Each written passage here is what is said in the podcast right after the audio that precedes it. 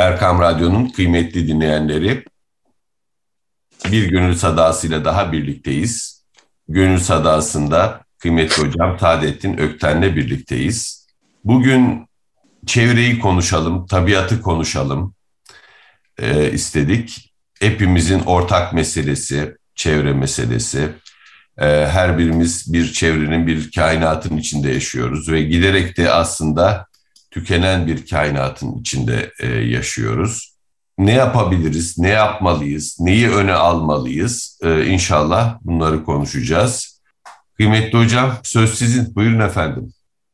Evet, teşekkür ederim. Ee, şöyle, biz tabii insan olarak e, bir zaman diliminde yeryüzündeyiz, eylem yapıyoruz, yaşıyoruz ve bu zaman diliminde eylem yaparken de bizim bir mekana ihtiyacımız var. Bu mekanda yaşadığımız çevre. Aynı zamanda biz insan olarak çevrenin içinde tabiatın bize sunduğu, daha doğrusu tabiatın vesile olduğu, Cenab-ı Allah'ın sunduğu şartlarla beraber yaşayamıyoruz. Bizim tabiatı değiştirmek gibi bir mecburiyetimiz var. Mesela diğer canlılar, hayvanlar tabiatın içinde kendilerine bir yuva, bir mesken bulabiliyorlar ama biz bulamıyoruz. Biz tabiatı değiştirmek mecburiyetindeyiz. Yani bize verilen e, doğal e, çevreyi değiştiriyoruz. En basitinden kendimize bir barınak yapıyoruz. Ben bir bahçeli evde yaşıyorum, kuşları görüyorum. Yaz ve kış, ilkbahar, sonbahar. Dallardan, küçük parçalardan, çamurdan kendilerine yuvalar yapıyorlar ağacın üstünde. Ve o yuvalarda yaşıyorlar, idemeye hayat ediyorlar. Bahar uçuyorlar, tekrar geliyorlar, sonra ölüyorlar, yenileri geliyor. Ama bizim için böyle değil. Biz mutlaka bir ev yapmak zorundayız. Kapısı penceresi olacak, işte soğukta muhafaza olacak, içine yağmur gelmeyecek. Kuş yağmur altında ölmüyor ama biz ölüyoruz. Peki biz bu çevreyi ne kadar değiştirmeliyiz? Problem orada ortaya çıkıyor. Ve biz bu çevreyi değiştirirken sadece fonksiyonu mu ön plana çıkarıyoruz? Yani korunmak için, barınmak için, hayatın devamı için bir me bir mekan oluştururken aynı zamanda bu mekan üzerinden biz bir başka varlık ifadesinde de bulunuyor muyuz? Yani lüks bir mekan yapıp işte benim gücüm, benim kudretim, benim imkanlarım budur diyor muyuz? Burada problem buradan başlıyor. Sade, basit, fonksiyonel, işlevsel mekanlar yapıp burada sade bir hayat geçirmek mi? Yoksa bu mekanı konforla bezeyip e, ve tabii konforun da e, sınırı nedir onu da konuşabiliriz belki. Ve bu arada bir güç ifadesi, bir üstünlük ifadesi mi ortaya koymak? Böyle bakmamız lazım. Şimdi bu kesidi burada bırakalım. E, buna benzer, bunun motive, motive edicisi olan bir başka boyuta doğru gidelim. Şu anda biz Türkiye'de yaşayan insanlar modernitenin modasının etkisi altındayız. Bu modernite de Amerikan toplumunun e, İkinci Dünya Savaşı'ndan sonra ortaya koyduğu bir versiyon tüketim toplumu. Ne kadar çok tüketirsek o kadar varız. Biz bugün bu etki altındayız. Ne kadar çok tüketirsek o kadar çok güçlüyüz, o kadar çok varız, o kadar çok hayata ve kendimize hakimiz. Tüketim aynı zamanda bir hakimiyet, bir dominasyon ifadesi. Öteki tüketemiyorsa, ben çok tüketiyorsam bir manada ben ötekinden daha üstünüm ifadesi. Bu 45 sonrası Amerikan toplumunun consumption ekonomi dediği tüketim ekonomisinin temelini oluşturuyor. Ve küreselciler de bugün bunun anahtar noktasında bulunuyorlar. E, medya ellerinde olduğu için o medya ile kitleleri çok enteresan bir şekilde yönlendiriyorlar. Tabii o kitlenin niteliği de çok önemli. Eğer kitle belli değerleri, belli derinliği elde ederse çok kolay yönlenmez. Onun için küreselcilerin hedefi kitlenin eğitiminin çok yüzeysel kalmasıdır. Slogan düzeyinde. Böylece yönlendiriyorlar ve kendi içinde küresel bir elit oluşuyor. Bu elit bir manada e, toplumdan kopuk bir elit. Her türlü lüks, konfor, güç e, onların inhisarında. Bunlar aynı zamanda dehşetli çevreci. Neden çevreci? Çünkü bu çevre sayesinde kitlenin diğer kısmı daha iptidai şartlara, şartlarda yaşamaya mahkum oluyor. Ama kendileri için muazzam bir şey var.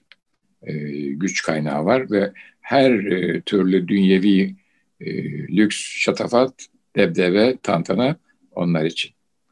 Şimdi böyle baktığımız zaman ciddi bir ikilem görüyorum. Bu ikilemi e, siyasi boyutta da görüyorum. insani boyutta da görüyorum. Ve e, havayici asliye dediğimiz yani bir insanın yaşam, yaşaması için gereken askeri şartlar boyutunda da görüyorum. Bu konu gündemimde şu sıralarda. Yani biz ne kadar çevreye saygı duyacağız, ne kadar tüketeceğiz ve bu hayatı tüketim üzerine mi kuracağız? Çünkü çok tükettiğimiz zaman ki tüketim aynı zamanda enerjiye de bağlı. Aynı zamanda bir çevreyi de kirletiyoruz. Bir insanın hayatta mutlu olması için sadece tüketime dayalı bir hayat tarzı mı takip etmesi lazım? Yoksa onu başka boyutlarla mutlu eden argümanlar var. Tabii ki yaşadığımız için tüketimde bu hayatın bir parçası. Onun sınırı ne? Sınır, bu sınırla yaşadığımız çevre arasındaki uyum ne? Bunlara bakmamız lazım. Ve tabii ki hayatı yönlendiren kapitalist tüketim ekonomisinin temel argümanlarındaki iki yüzlülüğü de görmemiz gerekiyor. A eylemini ben yaptığım zaman kötü oluyor, B yaptığı zaman iyi oluyor. Bu olmaz. Bu A eyleminin ne olduğunu ağaç kesme olarak hemen ifade edebilirim. Bunu bu kadar bitireyim. Daha ağaçları kesmeden nakletme meselesinde bir sıkıntı çıktığında bir çevre e, dostu görünen bir kuruluş ciddi tepki gösteriyor. Öteki tarafta ağaçlar kesilince aynı kuruluştan tam e, aksine müsbet bir rapor geliyor, kesilmesi lazım diyor. Burada teknoloji ve bilim de maalesef bu işlere alet oluyor. Benim bu uzun girişte söyleyeceklerim. Eyvallah. Kıymetli hocam e, bir söz var. E, Allah bu ağaçlarla ilgilendi. Kuraklık, hastalık, heyelan, binlerce fırtına ve sellerden kurtardı onları. Ama aptallardan koruyamaz diye. Doğal felaketlerden korur ama aptallardan hakikaten e, bizim de e, sistemimizi öyle inşa etmemiz lazım ki aptallardan da korumamız lazım. Zarar, kasten zarar veren insanlardan da tabiatı koruyabilmemiz lazım. Şimdi Carl Sagan ismini e, biraz bilim e, okurları bileceklerdir. Onun Mavi Nokta diye bir videosu vardı. E, koca evrende dünya ismindeki noktaya bakarak aşağı yukarı şöyle bir şey söyler bu soluk ma e, mavi noktanın görüntüsü birbirimize nezaketle yaklaşmamıza ve e, bu soluk mavi noktayı koruma ve gözetme sorumluluğumuza vurgu yapar. Bunu öne çıkarır. Şimdiye kadar bildiğimiz ve sahip olduğumuz tek yuvayı. Hakikaten e, o öyle bir kainatta yaşıyoruz ki yüzlerce galaksi var. O yüzlerce galaksinin içinde yüzlerce gezegen, yüzlerce güneş sistemi e, ve biz onların bir tanesini bir zerreciğin içinde yaşıyoruz. Çok çok e, bana anlamlı geliyor. Yani biraz hani dünyanın dışına doğru çıktıkça daha da e, manzarayı büyüttükçe e, sonsuz bir evrenin içinde yaşıyoruz. E, ve kendi haddimizi bilmek zorundayız. Sahip olduğumuz tek e, tabiata e, sahip çıkmak ve e, onun yok olmasına, onun e, cayır cayır yanmasına yahut e, inşaat paletleri altında inim inim inlemesine karşı durmak e, zorundayız. Geçtiğimiz senelerde biliyorsunuz e, çok ciddi orman yangınları yaşadık. Her birimizin e, çok üzüldüğü, börtü böceğin yandığı, onlarca yıllık ağaçların yandığı büyük bir kayıp yaşadık. Ee, bu e, yeni bir kavramla tanıştırdı beni aslında. Ekolojik yaz deniyor buna. Yani önceden aşinası olduğumuz, bildiğimiz bir şeyin tabiat parçasının kaybedilmesi. Şimdi e, Marmaris-Datça yolu siz de o yolu gidiyorsunuz. Harikulade bir yoldur. Evet. Yoldu belki bilmiyorum. Şu anda son halini görmedim. Görürsem de herhalde yüreğim dağlanır. Ee, yani sadece o yolda giderken bile vasıtayla ben yavaşlamak isterdim. Böyle o e, çam ağaçlarının kokusunu içime çekmek için. bir e, doğa harikasıydı. Şimdi onun yerinde yerler esiyor ve bir yaz tutuyoruz. Yani şimdi ben o yoldan gittiğim zaman bir şeylerin eksikliğini e, hissedeceğim galiba. Ekolojik yaz e, daha ziyade şöyle tanımlanıyor. Birçok canlı türünün yok oluşu da dahil olmak üzere yaşanan ekosistemdeki değişimlere verdiğimiz duygusal bir cevap. Ee, ya insan sadece kanlı canlı insanları kaybetmekle yas tutmuyor. Etrafındaki tabiatı kaybetmekle de e, yas tutuyor. Bütün bunlar da psikolojimizi etkiliyor. E, ve e, travmatik etkiler e, doyura, doğurabiliyor. E, bir de tabii e, küresel ısınma dediğimiz bir felaket var kapıda bekleyen. E, bununla beraber gelen iklim değişikliği, bazı canlı türlerinin yok olması, insanlığın yeryüzüne adeta gerine alınamaz bir şekilde mührünü basması e, ve bununla beraber ortaya çıkan kayıplar e, aslında e, insanlığı acaba bir felaketin eşinde miyiz diye düşünmeye e, götürüyor. Buzullar eriyor, sel, kuraklık, e, efendim fırtına afetleri giderek çoğalıyor. Ama yine de bu krize inanmak zor geliyor bize. Yani niye bir kriz olsun ki diyoruz. Ee, ama acaba her birimizin çevre konusunda çok duyarlı olması gereken bir noktaya doğru mu gidiyoruz? Benim e, Avustralya'da bir arkadaşım var, psikoloji profesörü. Bilmiyorum belki bu programda daha önce bahsetmiştim ama tekrarda fayda vardır diyelim. Bir gün onu Türkiye'de bir sempozyuma davet ettik. Dedi ki ben dedi birkaç defa geldim gittim anlatacağımı anlattım dedim dedi. Ben ta Avustralya'dan Türkiye'ye bir uçakla gelmek ve dünyaya daha fazla karbon izi bırakmak istemiyorum. Çok lazım olmadıkça seyahat etmiyorum dedi. Evet. Yani bu bir bilinçtir mesela çok, çok bazı insanlarda olan bir bilinç. Yani yaşadığımız yeri temiz tutmak, yaşadığımız yeri e, diri tutmakla ilgili. E, bu ekolojik yası yaşamamak için herhalde bir ekolojik bilince, çevre bilincine e, sahip olmamız gibi geliyor bana hocam çaremiz.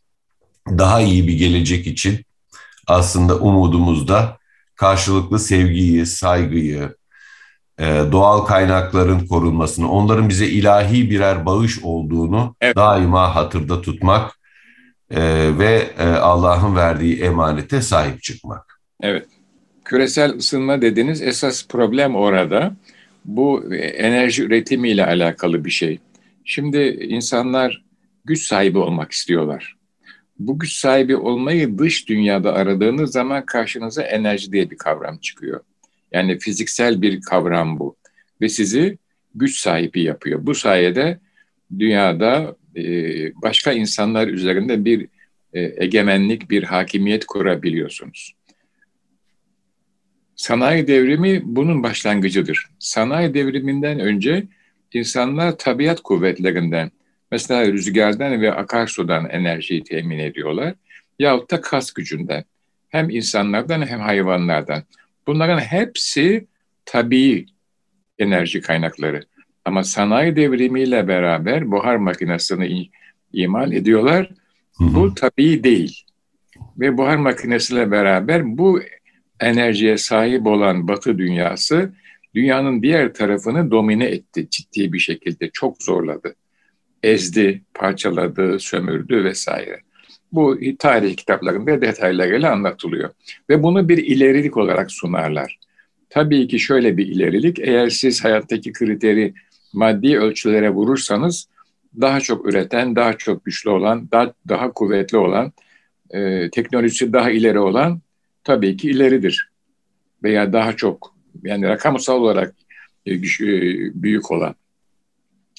Ama insani boyutta baktığımız zaman mesela merhamet, hürmet, dikkat, rikkat, şefkat bu boyuta baktığımız zaman e, böyle güçlü olan, maddi gücü olan toplumların bu, bu boyutları fevkalade zayıf Bunu özellikle büyük gerilim anlarında görüyoruz. Şu anda mesela dünyanın yaşadığı güncel bir problem. İki tane modernist devlet savaşıyor ve bir fecaat. Esasında taraflardan biri çok güçlü. O güçlü olan e, savaşı kazanmak için ciddi bir mezalim yapabilir. Ama yapamıyor çünkü enformatik sayesinde bütün dünya onun ne yaptığını görecek. Enformatik bu kadar gelişmiş olmasaydı benim yaşadığım 56 ve 68 krizleri var. Macaristan ve Çekoslovak krizleri var. Evet. Enformatik konusu değildi. Orada hiç gözünün yaşına bakmadan ezdiler insanları. Keza Grozny'de ve Halep'te. Evet, evet, evet. Ama bu defa ezemiyorlar. Ezmek istiyorlar ama ezemiyor. Niye? Çünkü enformatik bir anda bütün psikolojiyi değiştirecek. Neticede yani bu e, küresel ısınma işte daha çok enerji elde etmek için. Bu mutluluk getirmiyor insanlara. Batı bunu gördü ama bu yoldan çıkamıyor. Dolayısıyla sizin biraz evvel bahsettiğiniz büyük orman yangınları, bu işte büyük seller, rüzgarlar vesaireler vesaireler küresel e, iklimin değişmesi neticesinde ortaya çıkıyor.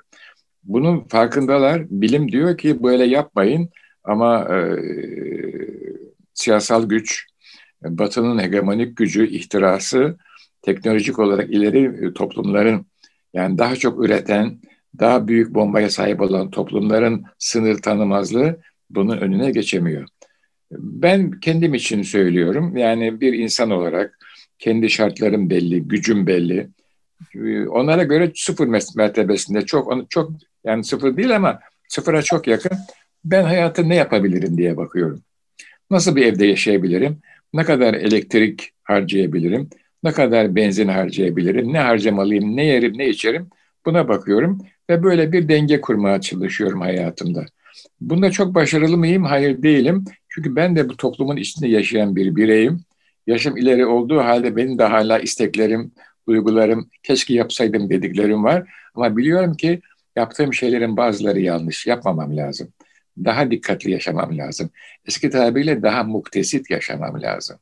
Çünkü hayatıma kattığım her maddi obje adeta bana bir yük tahmil ediyor. Ama hayatıma kat, kattığım her manevi his, her manevi açılım beni hafifletiyor. Bunu ben bizzat yaşayarak gördüm. Beni tanıyan dostlar da aynı şeyi söylüyorlar. Hayatınıza kattığınız her manevi e, açılım evet. sizi hafifletiyor ve hafiflikten biz de istifade ediyoruz diyorlar. Ben de onlara diyorum ki siz de katın ve katıyorlar. Mesela şu anda doktora talebelerim var ve bayağı yani olgun insanlar. Onlar da katıyorlar ve böylece bir güzellik oluyor. Pekala belli bir metrekarede, belli bir ısıda, belli bir ışıkta yaşayabiliyoruz. Çayımız kaynıyor. Yani bu bir şeydir. Fazlalıkları atmak şeklinde. Öyle evet. mi hocam? Gönüllü evet. sadelik. Ee, yani çok heves etmiyorum. Mesela markayla işimiz yok. Hı. Ee, marka üzerinden bir varlık oluşturmuyoruz. Ee, fonksiyon bizim için yetiyor. Tabii ki estetik de önemli. mesela şöyle bir şey söyleyeyim. Bu zor bir kış geçti. Benim iki tane hırkam var. Bu hırkalarım 40 senelik. Ve ikisi de Anadolu'nun doğal gününden e, örülmüş, yapılmış hırkalar. Taş gibi de duruyor. E, yaşım kemale erdi. E, bundan sonra ben bu dünyadan gidince birini bir olma vereceğim, birini de öteki olma vereceğim. Bir çıkmış yani. böyle. Bu tabii bir yani biraz metaforik, biraz da reel bir şey. E, yani böyle baktığınız zaman hayata cep telefonuma da boyuna çok lüks bir mağazada şey geliyor, hırka reklamları geliyor. Onlara da gülüyorum evet. onlara. Sizin evde demek ki hırka konuşulmuş ki duymuş o alıcılar. Ben oradan hanıma bir hediye almıştım. Evet. Bizim hanıma bir hediye Hı. almıştım, bir şal almıştım. Hanımlar tabii böyle şeyleri severler ve onları almak lazım. Yani şeyi bozmadan, e, dengeyi bozmadan merhum azizimden bir küçük kıssa anlatayım. Tabii, dedi hatta anne bir firuze yüzük istedi benden dedi yani. Hı hı. İşte unuttum hanım, alacağım hanım. Şu anda imkan yok hanım. Aradan birkaç sene geçti. Neyse aldık firuze yüzüğü dedi. Biraz taktı dedi. Sonra eve hırsız geldi onu da götürdü. Firuze yüzüğü de götürdü dedi. Bir daha da istemedi dedi yani. Yani böyle işte konuşuluyor, alınıyor, sonra gidiyor. E, burada mühim olan bunun hikayesidir. Yüzükten çok hikayesidir. Alındı, e, hemen alınmadı. Biraz bekletildi, alındı, biraz mutlu olundu. Sonra hırsıza kısmetmiş, hırsız da götürdü dedi yani. Olay. Bir daha da istemedi harcandı dedi yüzük. Böyle bir mesele. Yani, Şimdi bakın burada birkaç şey dikkatimi çekiyor kıymetli hocam. Evet. Ee, hırsıza kısmetmiş demek evet. ay, apayrı bir bakış açısı. Değil mi yani? Ya hırsıza da kızmıyor. o da vazifesini yapıyor diyor. Ve e, hırsıza kısmettir diyor. Yani burada kainata yumuşak, müşfik, rıfk ile bir bakış görüyoruz. Kalp yumuşaklığıyla bir bakış görüyoruz. Kemal Bey, şimdi ben bunu yani çok sıradan bir olay olarak yaşadım. Evet. Ama şimdi böyle söyleyince aklıma Sefiller ve Victor Hugo geldi. Evet. Orada bir papaz vardı, bir de hırsız vardır. Şimdi bunu adam romana yazıyor ve bu şey oluyor yani mesel oluyor halk arasında. İnsan vay diyorlar bak e, papaza bak nasıl anlatıyor nasıl şey yapıyor filan diyorlar. Halbuki bizim için bu sıradan bir hadise. Ne yapalım hırsıza kısmetmiş oluyor yani. Biz romana filan yazmıyoruz bunları yani bunun böyle bir hadise. E, tabii ki burada hırsızı meşru göstermiyoruz. Burada önemli olan onun da kaderi kısmeti. Mesela öyle dua ederdi azizim. Ya Rabbi bize hayırlı işlerde e, kullan. Hayırlı işlerle bize vesile kıl. Çünkü şer işlerine de vesile kıldıklarım var. Onlar, onlardan hafazan Allah sana sığınırız derdi. Yani o şer işlerine de çünkü bu dünya ikilem dünyası. Oluş ve bozuluş dünyası. Biz hep oluşlarda olalım inşallah. Ben şimdi öyle anlıyorum. Şer işlerine de birilerini vesile kılıyor. O, o, o, o, o vesile kılıyor. Allah muhafaza ona. Hırsız da kısmetmiş, hırsız da aldı yüzüğü götürdü böylece yani. Ben de hanıma bir şal almıştım. E, o dükkandan güzel bir şaldı o. Hanımlar da almak lazım. Bunu biz çok seviyoruz hanımlarımızı. Bu, bu saatten sonra e, biz melamet hırkasını e, kendim giydim eğilime diyorsunuz hocam. Yok, Yeni benim, bir hırka lazım değil diyorsunuz. Benim hırkam güzel. Melamet falan değil yani ciddi bir hırka yani güzel. o, o noktaya gelemedik de ama yeni hırka lazım değil. Bir defa fonksiyonel bir de tabii yün. Tabii yün. Çok çok güzel yani. Sıcacık tutuyor adamı yani. Maşallah. Maşallah. İşte o bambaşka bir şey. Bir de sevgiyle örülmüştür hocam o. Tabii, tabii. Alın teriyle, sevgiyle. Sanayi mamülü değildir. Değil. değil. Şahsa özel örülmüştür. Evet. O yüzden e, o yüzden de sımsıcacık tutar. Bu e, birkaç söz daha bu kaybettiğimiz şeylerle ilgili müsaadenizle efendim ben söylemek isterim. Buyurun buyurun. Bu iklim değişikliğine mevzu geldi. E, iklim değişikliğinin etkisi de kapımıza kadar geldi. Evimizi ateş altında hissediyoruz artık. E, evimiz dediğimiz yer dünyamız tabii. Şimdiye kadar yaşadığımız ve yaşayabileceğimiz, yaşayabileceğimizi bildiğimiz şu ana kadar araştırmalar yeni bir yaşama ortamı bize henüz gösteremedi. Bildiğimiz tek ev yanıyor e, küresel ısınmayla birlikte. İkinci Dünya Savaşı'nda bir e, rahatsızlık tanımlanmış. Evinden uzakta olan askerlerin yaşadığı e, melankoliye nostalji demişler. Yurt ağrısı. Nostus yurt demek, aji ağrı. Yani yurt ağrısı çeken askerler, e, yurt özlemi çeken askerler. Şimdi yeni bir kavramdan bahsediliyor bu çevresel kayıplarla beraber. Solastalji diyorlar. Yani e, çevresel değişimin neden olduğu bir tür duygusal ve varoluşsal melankoli. Yani çevreyi o kadar çok kaybettik ki, çevre o kadar çok e, tahrifata uğradı ki, bildiğimiz haliyle çevreyi kaybetmiş e, olmanın getirdiği bir yaz ve bir melankoli e, yaşayabiliyoruz. E, nostaljiden biraz farklı olarak evde iken yani evin içindeyken yaşadığımız stres ve olumsuz duyguların toplamı diyebiliriz. Yani birinde evden ayrılığın getirdiği zorluklar varken bu sefer evin içinde ev değişiyor. Onun getirdiği zorluklarla baş etmek istiyoruz. Evin geri dönmesi belki mümkün de değil. Evet. Yani evin içinde e, bir gurbette gibi hissediyoruz. Bir şarkı vardı ya hocam. Gur, ben gurbette değilim, gurbet benim içimde. Bizim çocukluğumuzun şarkısı. Çok severdim ben de. E, bir gurbette gibi hissediyoruz. E, temel bir acı. İnsan tabiatla kurduğu yanlış ilişkinin neticesinde aslında evinden koptu ve bu kopuşta ontolojik bir temelde gerçekleşti.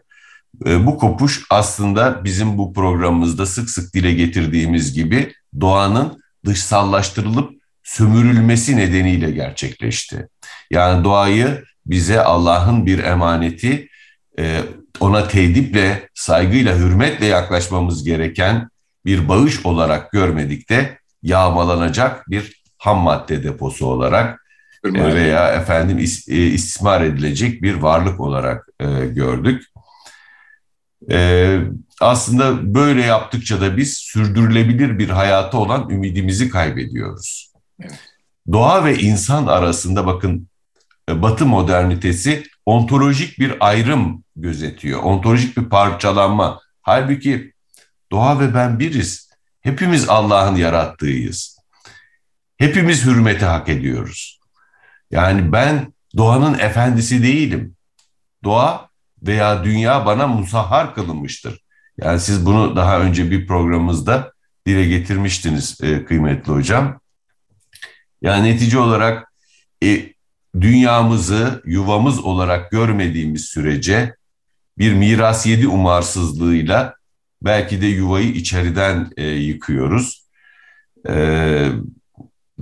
yani değerler dünyamızı daha da geliş, geliştirmemiz lazım ben merkezci bir dünya algısından kurtulmamız, belki karbon tüketimi konusunda daha tutumlu davranmamız e, ve hem dünyaya hem de dolayısıyla kendimize verdiğimiz zararları mümkün olduğunca asgariye e, indirmemiz lazım. Bu da hakikaten bir değer ekseninde tabiata yaklaşmakla mümkün olabilecek. Ben de uzattım kusura bakmayın. Estağfurullah çok güzel oldu. Yani ben şöyle bakıyorum. Ee, ben ne yapabilirim? Bir küçücük zerreciyim. Bu büyük küresel akım karşısında bir hiçim diye düşünmüyorum kendimi. Bana bir takım imkanlar verilmiş, bahşedilmiş hayat, enerji gibi, akıl gibi, irade gibi.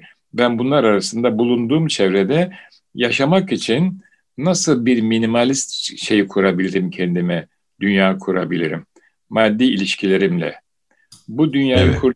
kurduğum zaman bana yetmeyen neyse onu manevi ihtiyaçlarla karşılayabilirim diye düşünüyorum. Ve hiçbir zaman şunu da hatırdan çıkarmıyorum ki hayat birle başlıyor ve birle devam ediyor. Bir insan geliyor bir şey söylüyor, bir etkinlik alanı oluşuyor. Sonra o bir anda ol emriyle çoğalıyor, büyüyor. Dolayısıyla yani nasıl bir minimalist çevrede yaşayabilirim? Ne gereklidir? Tabii ki etraftan etki alıyoruz. Ben de alıyorum etkiyi. Ve bu etkiyi değerlendiriyorum.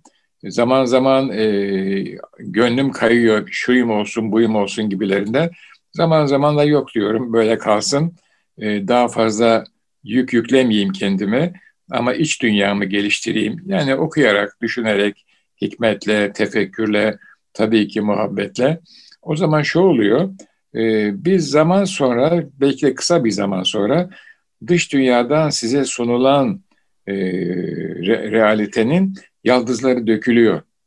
Evet ilk anda size bir mutluluk veriyor, bir tüketim aracı haline geliyorsunuz ve bir güç sahibi olduğunuza vehmediyorsunuz ama bir süre sonra o gücün karşısında çok ağır faturalar ödüyorsunuz.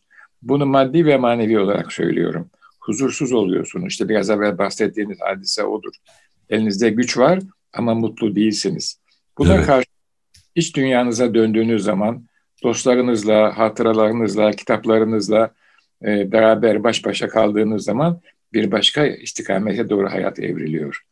Ben e, bu sohbeti dinleyen aziz dostlara, inşallah kitabı çıkarsa kitabı okuyacak olanlara da e, acizane başımdan geçen hadiseyi böyle özetliyorum.